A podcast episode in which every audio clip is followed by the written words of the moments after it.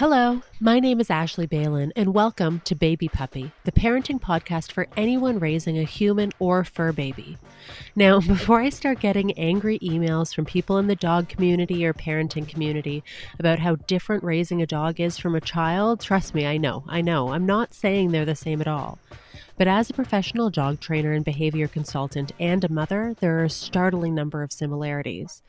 I've applied strategies from my dog training education and experience to parenting with great success and vice versa.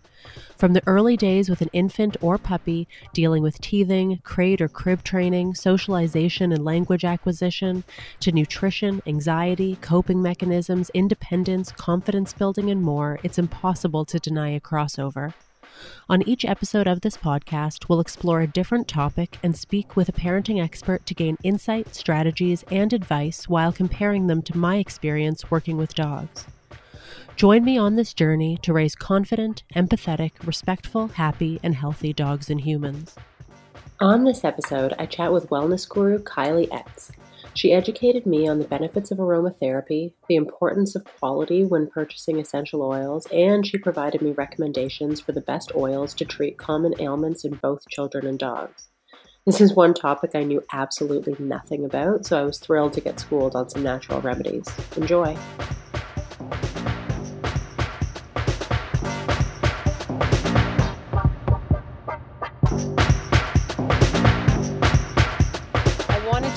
Start off just by thanking you very much for joining me today. I'm really excited for this conversation. I have a million questions to ask you, so I hope that you have have the time to answer them. uh, let's just start by introducing yourself. Tell everyone your name and what you do professionally. Sure. So my name is Kylie Etz, and um, I do a whole host of things. I, first of all, am a mom of two. I have a two year old and a four year old. I'm an entrepreneur. I have some digital courses that I've created. I also really love natural wellness, and I call myself a natural wellness junkie. Um, I love essential oils, but really, um, in terms of my business kind of mission, is really sharing about my love for natural life, toxin free living, also helping moms to be more confident in their baby and child's development and sleep using a multitude of approaches and different wellness tools. And I'm really on a mission to reduce the overwhelm of motherhood one mama at a time. That's that's a big mission. Yeah, I know. I, I play a small part in that, but if I can play my part, that's what matters. Well, it's very ambitious. I applaud you for that. Uh, so you said you have two kids. So you have a two-year-old and a four-year-old. Mm-hmm. Yeah. And just because it's pertinent to this podcast, do you have any dogs? I don't have any dogs. Um, however, we do have a fur baby that lives downstairs with my parents. So he, it's a little cat. Well, he's not so little. He's pretty fat, actually. but the cat likes to come and visit us, especially during meal times. Of course, cats are opportunists for sure. So I what I really want to talk to you about is aromatherapy and essential oils. Mm-hmm. And it's something that I'm so interested in and very fascinated by, but know absolutely nothing about. So when I ask you these questions, pretend yeah. that you are speaking to a two year old. okay. and, and explain, you know, explain these things to me as if it was just intro 101 level essential oils, aromatherapy. Uh, pretend that I know absolutely nothing because okay. it wouldn't really be pretending on my end. Okay, sounds good. So so let's just start with the basics. What is aromatherapy? So, aromatherapy is a holistic healing kind of treatment that's been around for like thousands of years and probably centuries, even. And it basically uses natural plant uh, kind of extracts or things extracted from the plant to promote health and well being.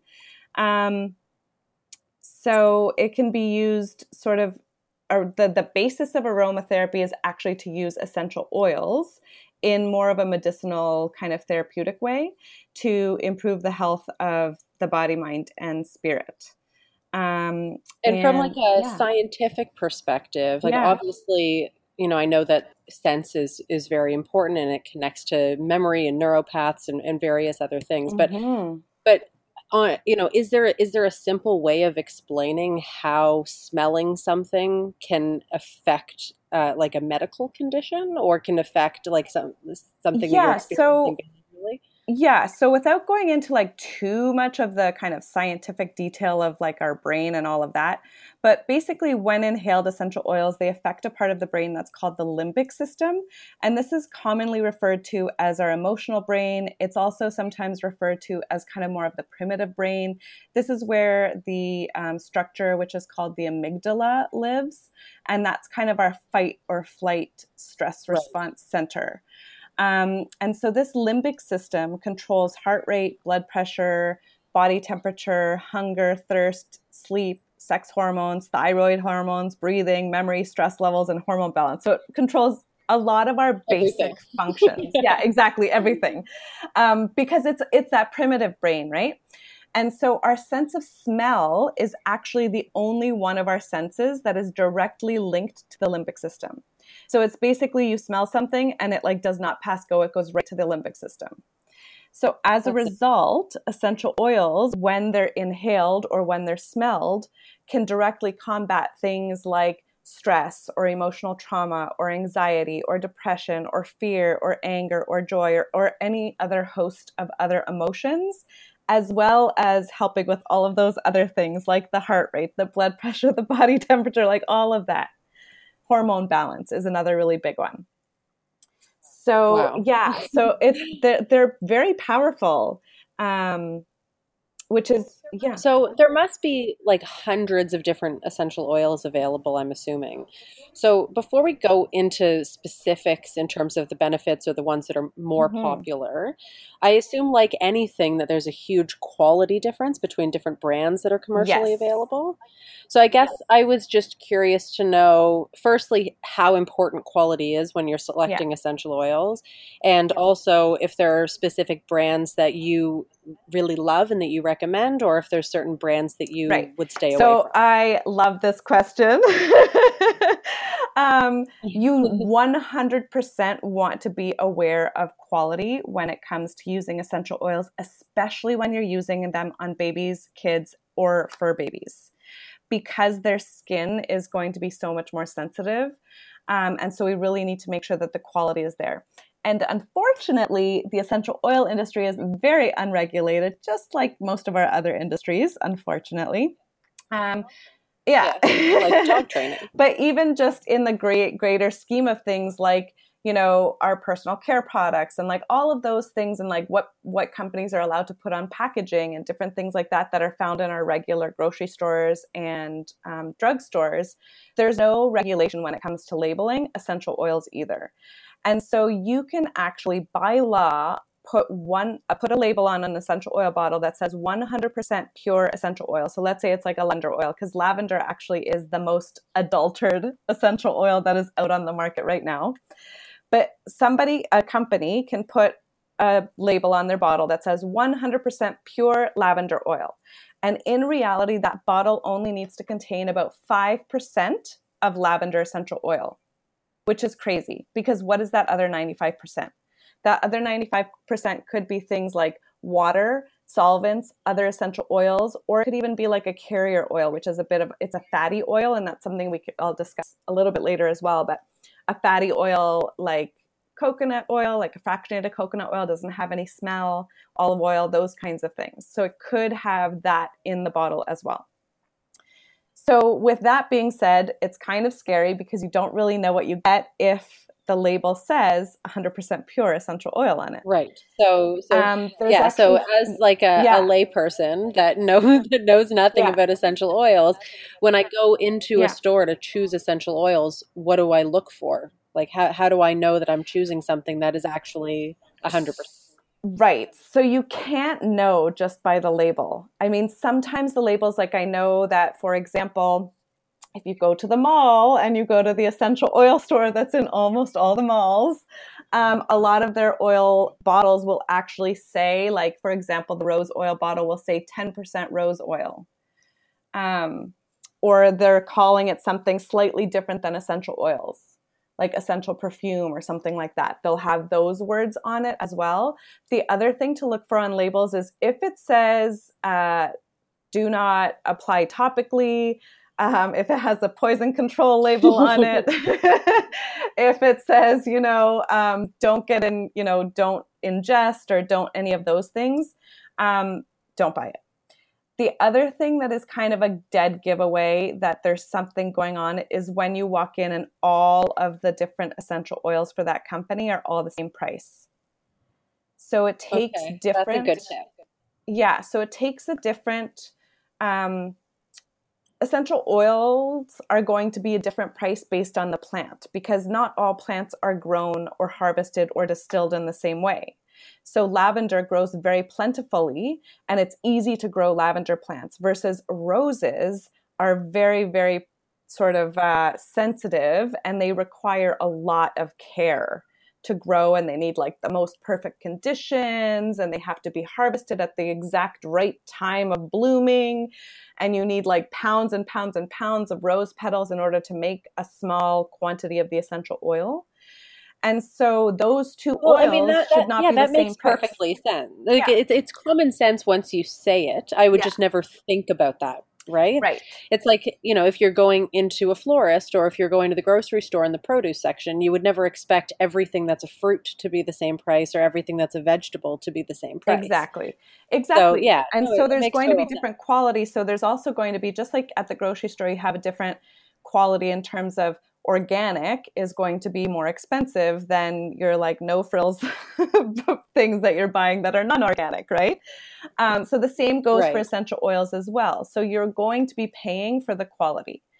And so this is why it's really important to know the company that you're buying your essential oils from and to know how they're choosing the plants how they're growing the plants how they're harvesting the plants how they're distilling the plants and there's not a lot of companies out there that are actually doing all of that on their own.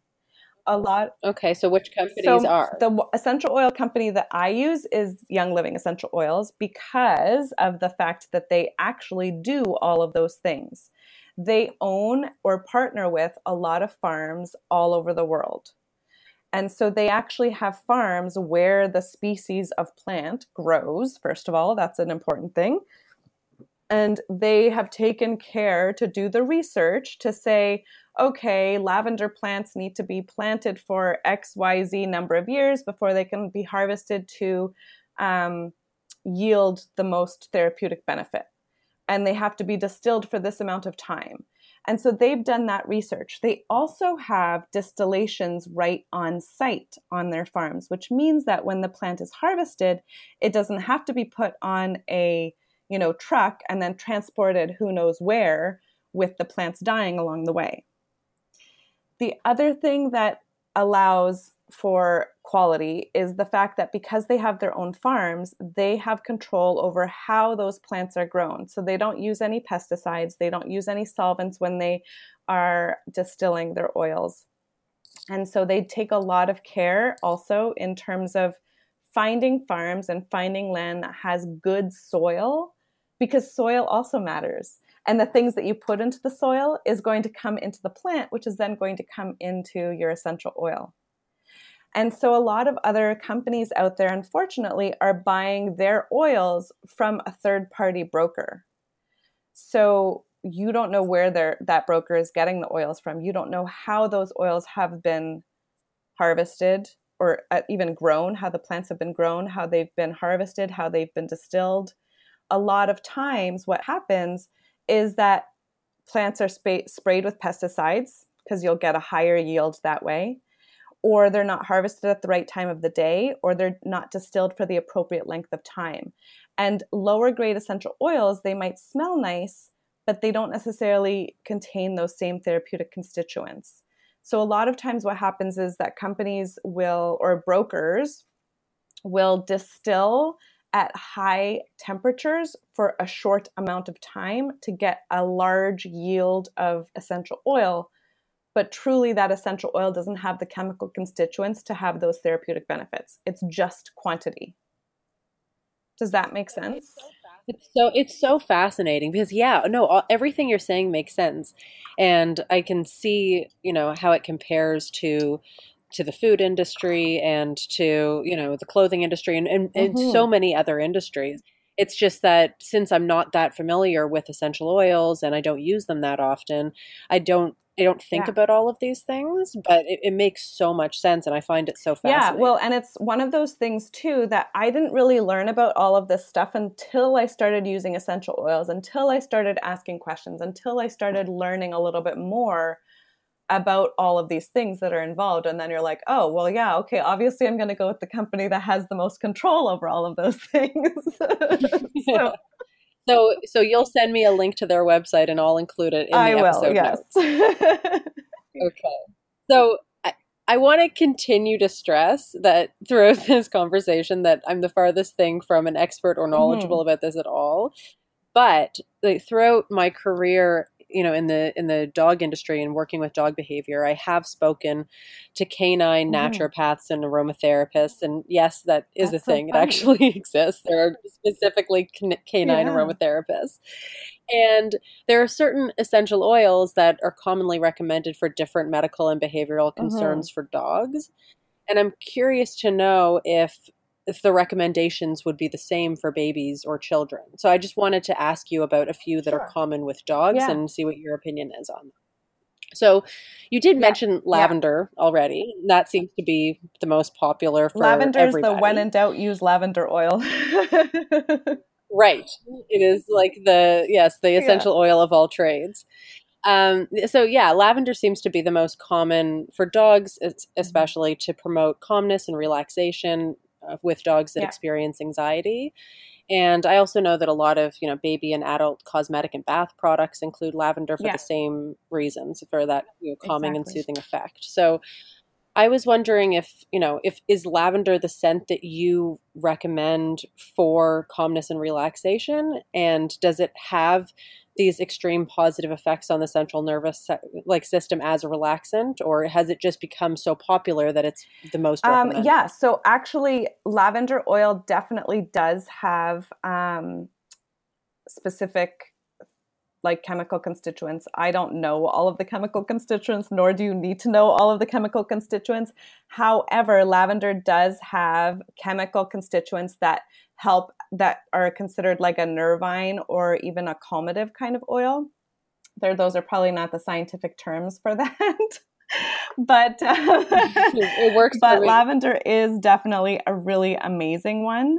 Um, and lavender is obviously safe for babies. Yes, okay. yes. And so this is the thing also. So this is why lavender is such a great oil when you get a high quality one. So remember before I mentioned that lavender is the most adulterated oil that is out there. Um, so you really want to be careful that the lavender that you're using, especially if you're going to use it on babies or kids or fur babies, that you want to make sure that it's a high quality lavender. There's also like without getting too much into detail, but there's two there's different varieties of lavender. There's lavender and there's lavandin and lavender ER has um, the therapeutic benefits that are going to help with things like relaxation and sleep and calming kind of anxiety and all of that kind of stuff versus lavandin has a different kind of effect. I've, I've never heard of this lavandin and so a lot of so a lot of brokers of essential oils will actually use lavandin because they can get a higher yield of essential oil for some reason or it grows more plentifully or something and they just call it lavender. But it's a completely different plant or is it in the same family? But it's a it's it's same family but it has different benefits. Okay. And different uses. Um, so another one that's very popular with dogs mm-hmm. is eucalyptus and it's uh, it's used a lot in like natural flea or tick repellents. And yeah. it's like a popular ingredient just in i guess natural bug deterrents. And i was wondering if that would be something that would be safe to use on babies or kids as a bug repellent as well. Yes. Um, there's some other ones that are good also for bug repellents but so eucalyptus often is a really great one for kind of respiration and cough and cold season and help that whole congestion kind of stuff. So using that in a diffuser um, is a great idea. We also make a chest rub with coconut oil and a blend of uh, Young Living has a blend that's called RC, which is stands for respiratory care, and it has three different types of eucalyptus in it. So we use that as kind of our DIY chest, like a natural uh, Vicks VapoRub. Yeah. Exactly, Ex- and it smells exactly like Vicks, but it's all natural without all the chemicals. Um, so with eucalyptus, there are at least three varieties that I'm aware of. Eucalyptus radiata is going to be the most gentle and the the safest to use on babies, um, especially under two. Once you get over the age of two, there's a whole like there's less of a sort of sensitivity to some of these oils. So some oils can be kind of hot oils or more strong oils. Um, and so you just need to use a little bit more care when using them with babies, especially small babies, like I would say even under six months. Um, but putting it in the diffuser in their nursery is totally fine. Putting it into like diluting it with the coconut oil, for example, and making a chest rub is totally fine. You just want to use common sense and proper dilution ratios. Okay. And uh, just two more. So, mm-hmm. another popular one that I hear about all the time is peppermint. And it's yeah. often suggested from the canine aromatherapists that I speak to to use for digestive upset as well as a mm-hmm. recommendation for nausea or motion sickness if you have a dog that gets yes. car sick. So yeah. I um you sound like you're agreeing. So I'm wondering if is, is, I is am agreeing. So something that you would use for anti-nausea as well?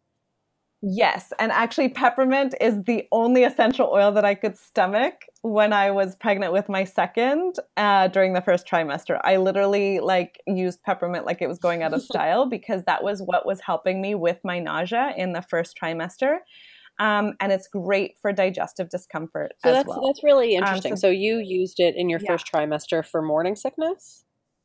I and did. so how yeah. how did you use it exactly? Were you putting it on your skin so, or in a like how how did you apply it?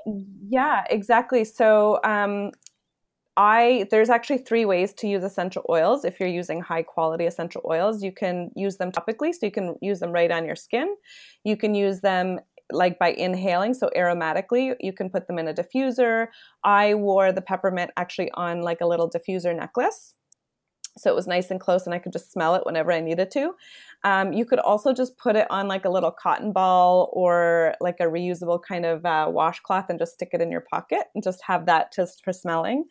And also, Young Living does have essential oils that are labeled as GRAS, which is just stands for generally regarded as safe for ingestion. So they have a whole line of essential oils that are safe for ingestion. So hold on, hold on. What is what's a yeah. diffuser necklace? So a diffuser necklace, there's and there's like this is a whole other type of jewelry, but they've got diffuser necklaces. Basically, what it is, there's a few different kinds. So um, you can actually put essential oils onto wood. You can put it onto any kind of porous surface, like a lava stone bead. Um, and then it will kind of smell and it will keep its smell for many, many, many hours. Um, or what they sell also is little kind of pendants almost that open and they have kind of like cutout areas and you stick um like a piece of felt in there and you put your oil on the felt and you put that in the pendant and then the pendant smells with the essential oil. But and and how strong is the smell? Like is it strong enough? Obviously you want to smell it yourself so that you get the positive effects, but then does that mean that yeah. everyone that's in close proximity to you can smell it as well? Yes. So they will smell it. Generally, I find that people are not bothered by the smell of essential oils if you have high quality essential oils that don't have any additional chemicals or synthetics.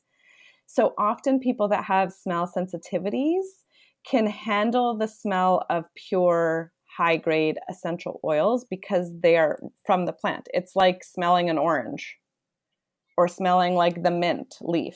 That's what it would be.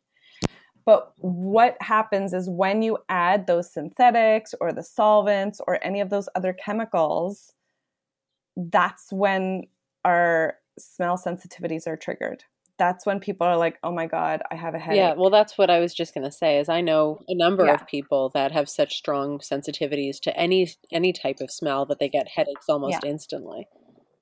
Yeah. So you're saying so that that's that, that wouldn't happen if it was just like 100% essential right. oil. Yes. So that's another clue. If you buy essential oils, for example, if you even buy them from the health food store, you don't really know what you're getting. Um, if you open the bottle and it's giving you a headache, then you know something's going on.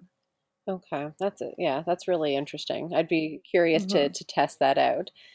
Yeah. Um, the other the other thing with um, essential oils too is that really high quality essential oils you only need one or two drops. So you should not be like putting the whole bottle on. Yeah, and I think that's a good tip for anyone that's putting any scent on their body at all. Right. it's like the one squirt and that's all you need. yeah, no, it's it's so true. Uh, the, so the last one I wanted to ask you about that's dog related is mm-hmm. valerian.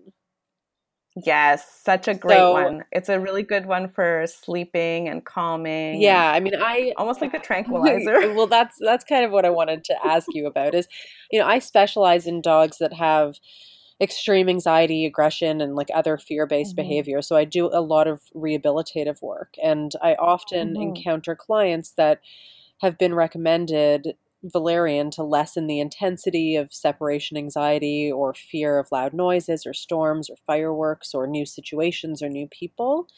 And mm-hmm. I personally haven't really seen a difference in the dogs that have taken it versus the ones that haven't. Oh, okay. And I mean, that could just be because the dogs I'm working with are, have such extreme anxiety that it's it's mm-hmm. not they're not seeing the benefit. But I was wondering, I mm-hmm. guess, what your experience was in terms of how valerian affected like the the human body when it came to things like anxiety or fear.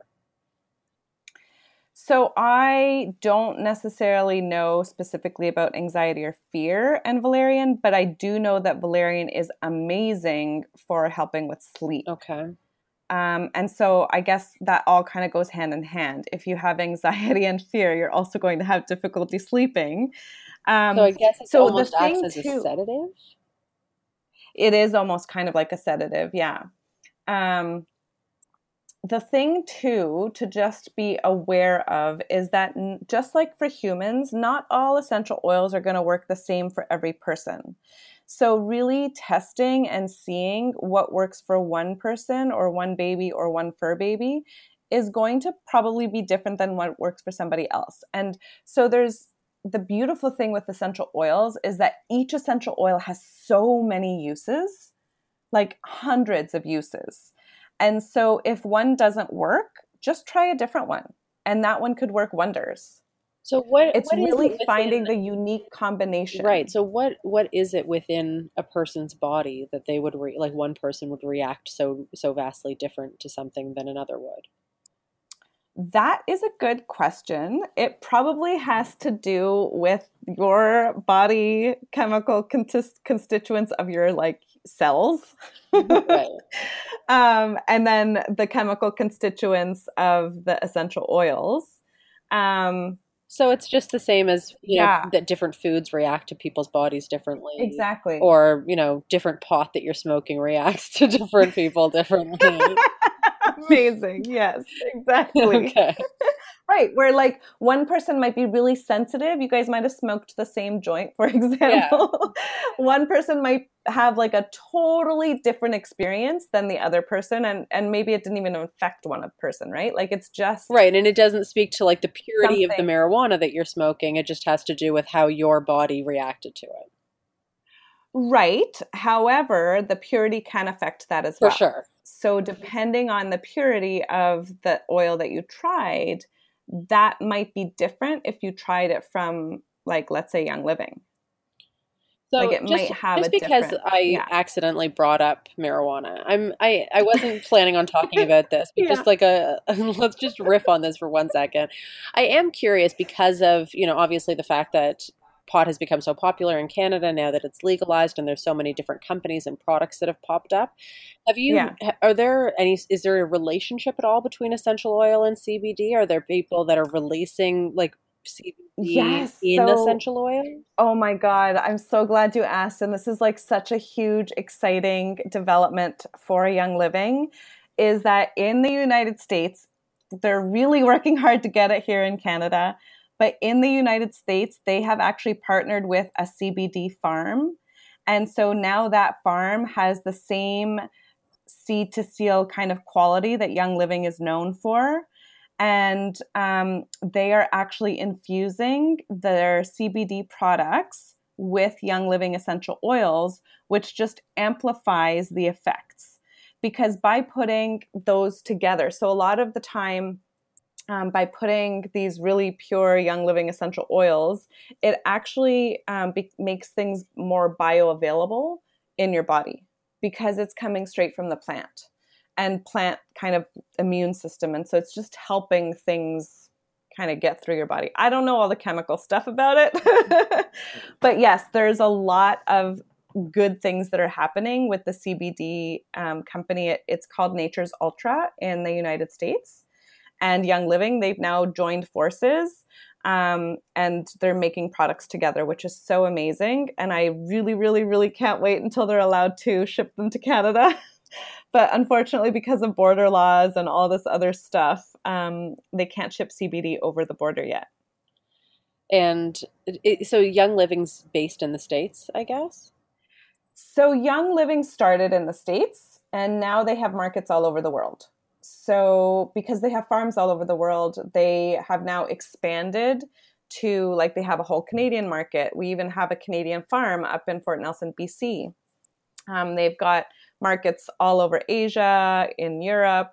So they're just opening up markets all over the world to make the access to these oils so much easier. So that means that when I'm ordering from youngliving.ca, I'm paying Canadian dollars. So, but so I can also order from the states if I want. Right. So if they are unable to cross borders, they could technically open a, a farm in Canada. Um, so they they so Young Living is able to cross borders, and their oils can cross the border, but it's just CBD specifically that has the legal the legalities right now. Right. Okay. Yeah. no, I, crossing yeah. the border. Okay, I understand that. Have you yeah. and have you tried the products? I haven't because I can't get my hands on the CBD if, you, if you like jump the border to Buffalo just to try it. I know, but then you're paying like eighty dollars because CBD is expensive, right? Yeah, so you're paying eighty dollars for like a little roller bottle, and then what? When you have to come home, you have to leave it behind. But I have heard such amazing things actually. And um, I do know somebody in the US who um, I've been following her kind of journey with Young Living. And the way she actually got started was with using the CBD for her panic attacks. Yeah, no, there, I mean, there's so many benefits to CBD, and that's obviously mm-hmm. a, a, mm-hmm. completely different conversation. But yeah, I was more, I guess, curious about you know what the potential relationship between CBD and yes. different and different essential oils yes. could be. And actually, there is one essential oil um, that I know of, at least, which is Copaiba, and it has um, beta carotenoid I don't know if I'm saying that right. Magic words. But it's a chemical constituent that's in CBD as well, and that kind of gives CBD its its punch. Um, and it actually has like really high levels of that in it. So copaiba is often known to be uh, similar to CBD in terms of its kind of pain relief and its oomph. Okay, I'm writing all of these all of these words down that I don't know, and uh, I'm going to try and get definitions and some links to put into the show notes because I have yeah. to assume I'm not the only person that hasn't heard of these things before. Yeah, no, and literally, if you just Google uh, beta carotenoid, I don't know. Yeah, I, I, I can spell it out for you. I'll send it to you. maybe you'll maybe you'll send a couple things yeah. over to me or put together sure. some sort of like cheat sheet. Yeah, I can definitely do that. That would be great. Yeah. Uh, so, what um, are there any essential oils that you're aware of that are very popular for use with humans that could be potentially toxic to dogs or other pets? So, um, I have not necessarily come across, I'm sure there are. However, there are definitely some guidelines in terms of introducing oils to pets. Um, and just so I don't know if you want me to go through some of those guidelines. Yeah, no, I, would love yeah. you to. So, um, introducing essential oils to an animal first, you don't want to actually introduce it during times of stress or um, duress so because you don't like you don't want to introduce it for the first time during a time of stress because remember the smell goes right to the limbic system and it affects emotion and memory and is that the is that the same for humans as well probably i think that i mean i think you can take that with a grain of salt. Um with humans it's because there are so many essential oils that literally smelling it could reduce your stress. But I think because or because uh, dogs and and just fur babies in general, like animals in general, they are just so much more sensitive than humans are going to be in of terms course. of anything that we smell intensely. A dog is smelling a hundred times more intensely. Yeah. Yeah, exactly. So you just want to take caution that, like, if they're really stressed out or in duress, you're not necessarily introducing a, a, a new oil to them. Um, so try to introduce it as much as possible when they're a little bit calmer. Leave the you can leave the cap on the bottle initially and hold it in front of their nose. Watch for their response. Always, always, always watch for their response. Um, if they're sneezing or snorting kind of to the aroma, it's usually a good sign to not further expose them. So don't like take that as a sign of like, okay, maybe they don't like that one. Um, you could also put essential oils onto your skin about 15 to 20 minutes before entering a room with an animal or into a diffuser, for example. Um, you could rub it one drop on your hands and just kind of hold your hands like four to six inches away from their nose and just watch their response. So if they come closer, that's a good thing. If they move away, that's not a good thing. But you want to let them move away. So that obviously is not an oil that they like. So you need to trust the pet um, and watch for their signs. So, some of the things to look for positive signs include things like they continue smelling, or they're licking the closed bottle, they're licking their lips, they're moving closer, or they're le- leaning in, they're kind of keeping their head towards you, they're staying in the room, they're calm or relaxed. Signs that your pet might not be enjoying the essential oil include things like excessive yawning, turning their head, putting their head down, scratching, backing away, lifting a paw, leaving the room, drinking excessive amounts of water, excessive urination, or aggression. Um, so, whenever you are using essential oils or introducing essential oils to an animal, you definitely want to make sure that they have um, free access to come and go. So, they're not in an enclosed room with the door closed. You want to make sure that the door is open, that they can leave whenever they need to, that they also have access to fresh water and fresh air if they need it. You never want to just confine them with the essential oil. And you never want to force an essential oil on an animal either. Just like with anybody. With you don't want to force yeah. anybody. um, but yeah. But I so- am actually really I, I, I I felt a need to jump in. Yeah. Because for the first time in this conversation, I feel like I actually have a value add. Yeah. Uh, cool. So all of uh, so all of the things that you were just mm-hmm. describing in terms of you know the the yawning or turning their head away or not making eye contact those are generally just calming and stress signals that mm-hmm. dogs release in in any situation right. so once you have a greater understanding of your dog's body language you would know what their stress signals are and you would know to obviously cease whatever it is that you were doing the moment that those uh, they started showing those signs mm-hmm. Uh, but what it also makes me think about is that scent is something that is used often just in dog training in general. Usually it's not with essential oils, it's usually with food or treats or you know or, or various things that dogs are really enticed by because they want to consume them mm-hmm. but there are certain scents that dogs are naturally drawn to and dog and you know as a trainer you want to be able to find what those motivating scents are just like you would find what the motivating toys are or mm-hmm. what motivating foods are and you can use those things to your advantage in order to create behaviors that you're hoping to replicate right yeah so if there's if there's a scent let's say i don't know vanilla is the first thing to come to mm-hmm. mind just because i like vanilla uh, so if there's a specific scent that your dog is naturally attracted to, and that means that if they're you know typically showing signs of anxiety or aggression and you can use counter conditioning and desensitization to have them create a positive association with the thing that normally triggers anxiety and you can use a strong scent in that moment, then you should be able to then manipulate the situation in the future yes. by introducing that scent to get them to artificially calm down. So, that's that's actually really interesting to me because usually dog trainers rely on what mm-hmm. the most common motivator for dog is, which is food. Uh, but that can often backfire as well because it leads to medical conditions, or if the dog is too stressed mm-hmm. out to receive food or to want to eat or is feeling nauseous, then you've lost your ability to motivate your dog in any way. But something like a scent would actually be really helpful if your dog was motivated by it and was intrigued by it because it wouldn't require them to actually have to uh, you know, perform any sort of action or consume any sort of yeah, material because they would just be, be so enjoying powerful. the scent that was in the room.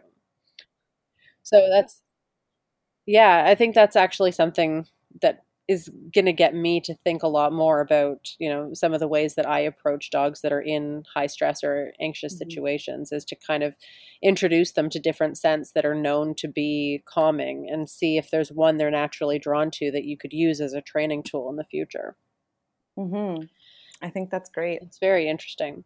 Uh, so it's also it's my understanding that when you buy essential oils that you know as we've established have to be you know pure and high quality, mm-hmm. but they're they're not diluted when you buy them correct? No, exactly. So, so if you're buying high grade essential oils, they're not diluted. right.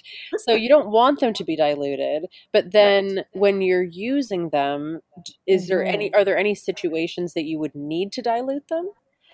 Yeah, so when you're first starting to use essential oils on babies, kids, and also animals, then you definitely do want to dilute them. And diluting them just means that you can either, um, so with with pets because you can apply them right to the pet, but it's actually a lot easier to put the, put it into like a spray bottle with water and just spritz it in the air because they have such a higher sensitivity to the smells and it will absorb like into their fur and their skin. Um, so that's what my research has been showing to do with with pets initially at least until you know that they're okay with that oil. Um, but also with babies and kids you definitely want to dilute initially. Oils like lavender like copaiba like frankincense are some of the more gentle oils and so eventually you can use those neat which just means undiluted straight from the bottle but when you're first starting to use essential oils with anybody, you do want to dilute it because it's going to spread it over a larger surface area. It's going to help. Um, if the oil is a little bit more of a stronger oil, it'll help to dilute some of that potential sensitivity that might happen um, until you know that your body is like totally able to handle that oil and it's fine. I have been using essential oils daily for about four years now. And so often I will actually just use the essential oil right from the bottle, right onto my skin with no issue. Um, but definitely with my kids, I'm still diluting. And is there like you know a specific calculation that you should be taking into consideration for different ages or sizes of, of yes okay yes so, so how do you calculate the, that dilution ratio so and i can this is definitely something that i can um, add into kind of that I'll send you for the show notes. Okay. Um, but definitely from zero to about six months. So, first of all, you do not want to use essential oils on babies that are under eight pounds. So, you want to be really careful about that. Um, they're just, they've got smaller everything. yes. so, eight pounds and over, you're good to go. Um, from zero to six months, it's about one drop of essential oil to four teaspoons of carrier oil. So it's really not that much. So, what I usually have always done is I'll just put, and I never really measure things out. so I'll just grab like a like a fingerful of coconut oil. I put a drop of essential oil and I rub that on my palm, and then I just take a little bit onto my fingers and I rub it onto my kids. Um, but from zero to six months, not, it's one drop. Yeah. From per four teaspoons. From six months to two years, it's one drop to two teaspoons. Two to five years, it's one drop to one teaspoon. And if the ratios aren't calculated properly, what are the ri- potential risks? So there's not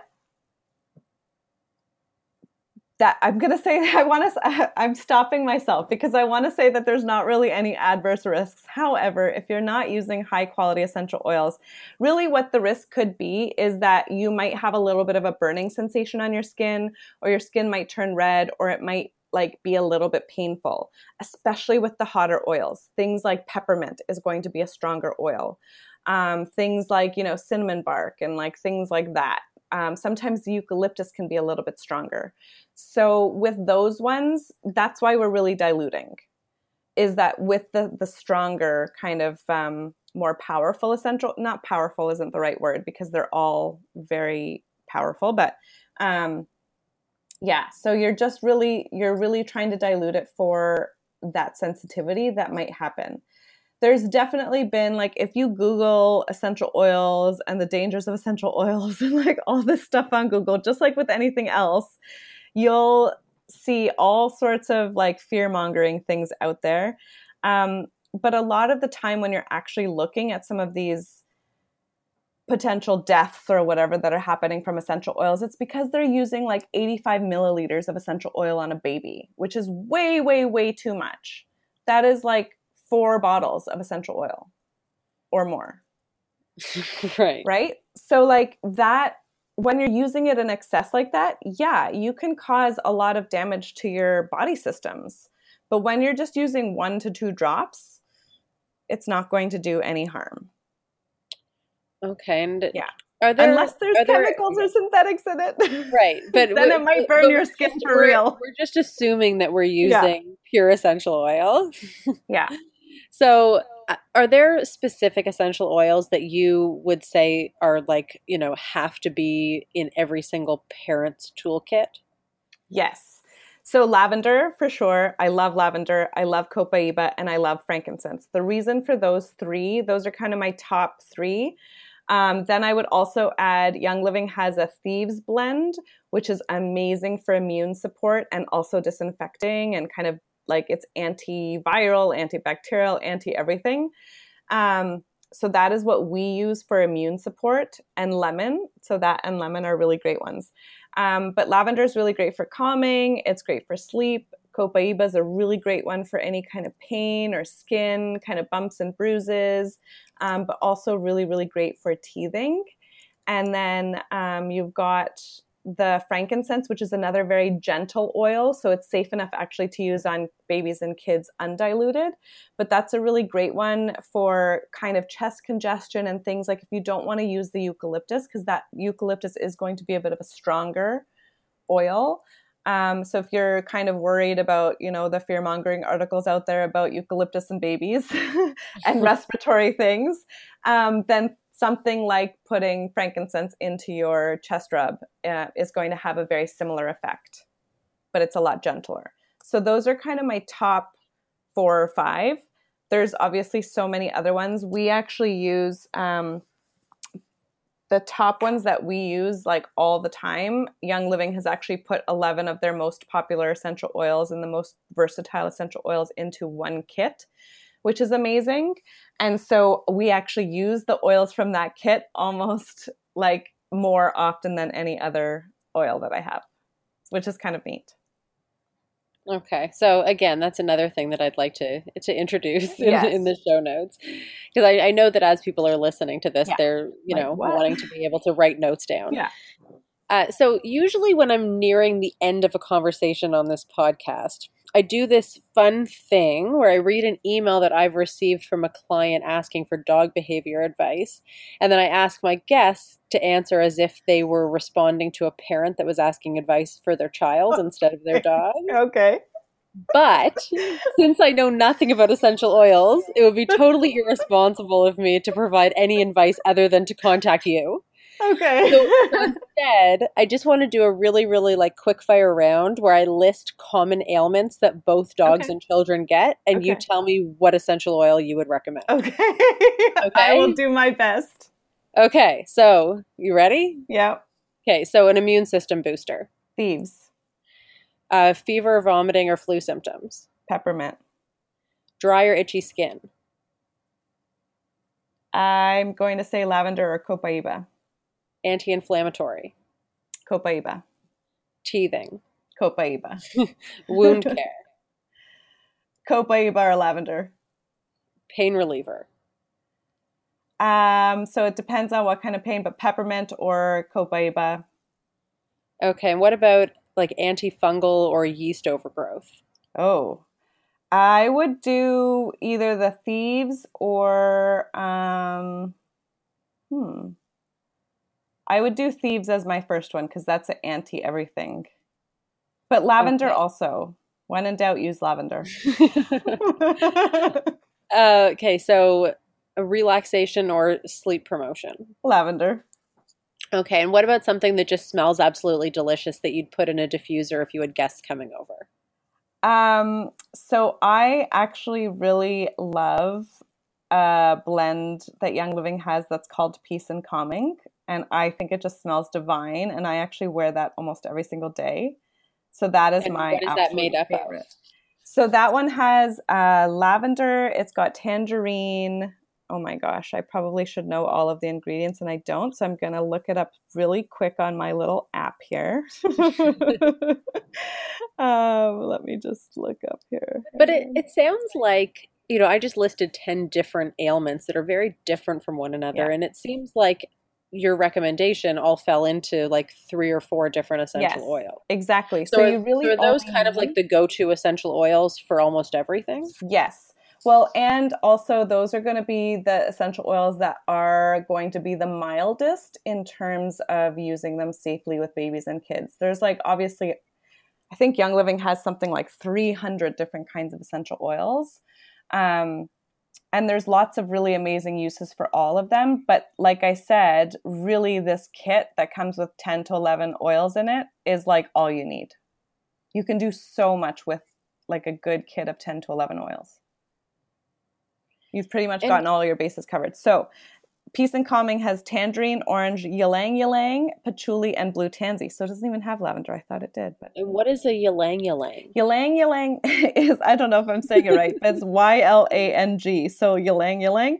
It's okay. it's a, it comes from a flowery plant. So it comes from the the like the flower part of the plant. So it's it's more of a a soft kind of florally smell similar to geranium, but a lot softer than geranium. And then the other things you said were tangerine, patchouli, and lavender. Exactly. So patchouli is really, really calming and sedating. It also here it says allowing it to reduce anxiety. So that might be a good one to look into for um, for pets.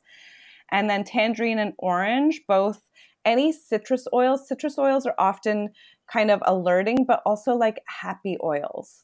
So if there's any yes. kind of depressed mood or sadness or anything like that, citrus oils are going to be your best friend. But there's also, an association with being in like warm, sunny weather. Yeah, maybe exactly. Whenever I smell oranges, I feel like I'm in Florida. Yeah, nice. Yeah. Um, uh, yeah. So you're are you from Toronto? I am born and raised in Toronto. Yes. Okay, so as you were describing the like all of those different scents that make up that uh, specific smell that you said you love that you wear mm-hmm. every day, I suddenly had a flashback to being like in the late '90s and going vintage shopping at Courage My oh Love oh my in gosh, Kensington. Yes, hilarious. so only someone from Toronto would understand that association, but yeah. I yeah, I just imagine myself buying like canvas knapsacks and Doc Martens. totally. Didn't they just recently close, or maybe that was a while ago? Maybe I'm thinking of something I, else. I don't know. Yeah. I yeah, I loved that place. I used to go all the time, but I yeah, I, I'm not cool enough to shop in those sort of places. I know anymore. it's like we're too old. I know. so oh. funny. So the last thing that I wanted to ask you is: Are you recommending that these essential oils are a complement or used alongside to traditional medicine or as like a complete alternative? Um, so, I mean, it really depends on what's going on. Um, I don't want to say that for every single case it's going to be uh, instead of.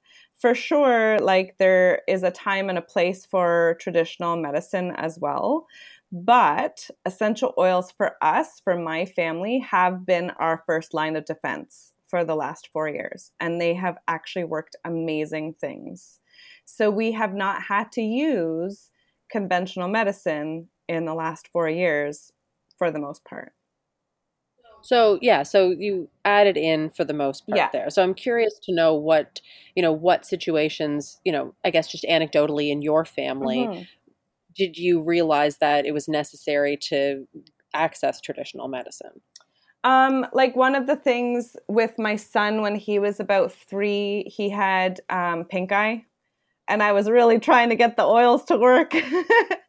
and um, and and I think if we had caught it earlier, the oils would have worked because I know that my daughter got pink eye, and I was like, oh, I know the signs. I'm going to use my oils, and it did work. Um, but so for that, we had to get antibiotics for his eyes, and that cleared it up within like a few hours. Um, I would say also like there's some pretty amazing oils that I've had really good success with for like ear infections. However, if it's a severe enough ear infection or if it's a high enough fever, like you definitely want to take your child to see a doctor To a doctor. right? Um, so for us, like we've had really good success using some essential oils to bring down a fever, but it was not like a seriously high fever. So you kind of Right, have to don't use your own. You want to ignore things that are actually potential risks. Yeah. And are there uh, speaking of risks, are there are there any risks with using essential oils and traditional medicine simultaneously? I'm sure there probably are in terms of, you know, like for example, I know that grapefruit in general is not recommended. I think if you have like high blood pressure or things like that. So I do yeah, want to I know. make And the only reason I know that is because whenever I'm up at two o'clock in the morning watching like all of those medical Mhm. infomercials, it always says not to eat grapefruit while you're taking the medication. yeah. So so if you're being told not to eat the food, then you also should not use that essential oil.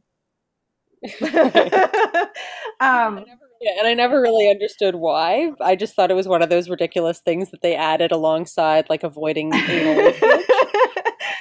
think it has something. there must be yeah, something it has to something to do with the chemical constituents of like maybe the acidity. I'm not sure.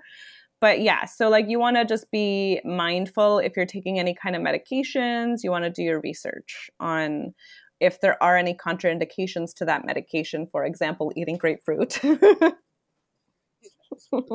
yeah.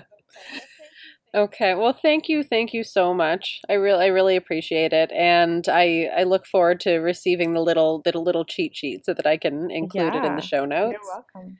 And can you tell me and everyone else where to Yes, find so you? I am on um, Instagram and Facebook at Kailie Etz Wellness. So K A I L I E T S Wellness. Um, so you can follow me there, or you can also visit my website, which is www.kailieetz.com.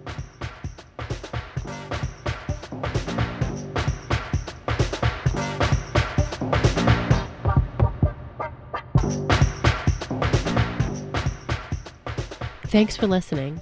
Are you looking to add a dog to your family? For a limited time only, listeners of Baby Puppy will receive 10% off our unique mutt making package. Let us help you find the right breed, energy level, and temperament for your household based on your experience, expectations, routine, and personality. We always say there's no such thing as the perfect dog, but there is definitely a perfect dog for you. If you have a question you'd like answered on the show, child or dog related, email info at meetyourmutt.com. Follow us on Facebook and Instagram at meetyourmutt or visit the website at www.meetyourmutt.com.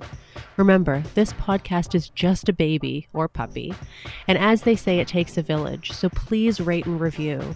Happy parenting! Baby Puppy is hosted, recorded, and produced by me, Ashley Balin. Production assistance by Koji Nagata, and theme song by Pink Distortion Music.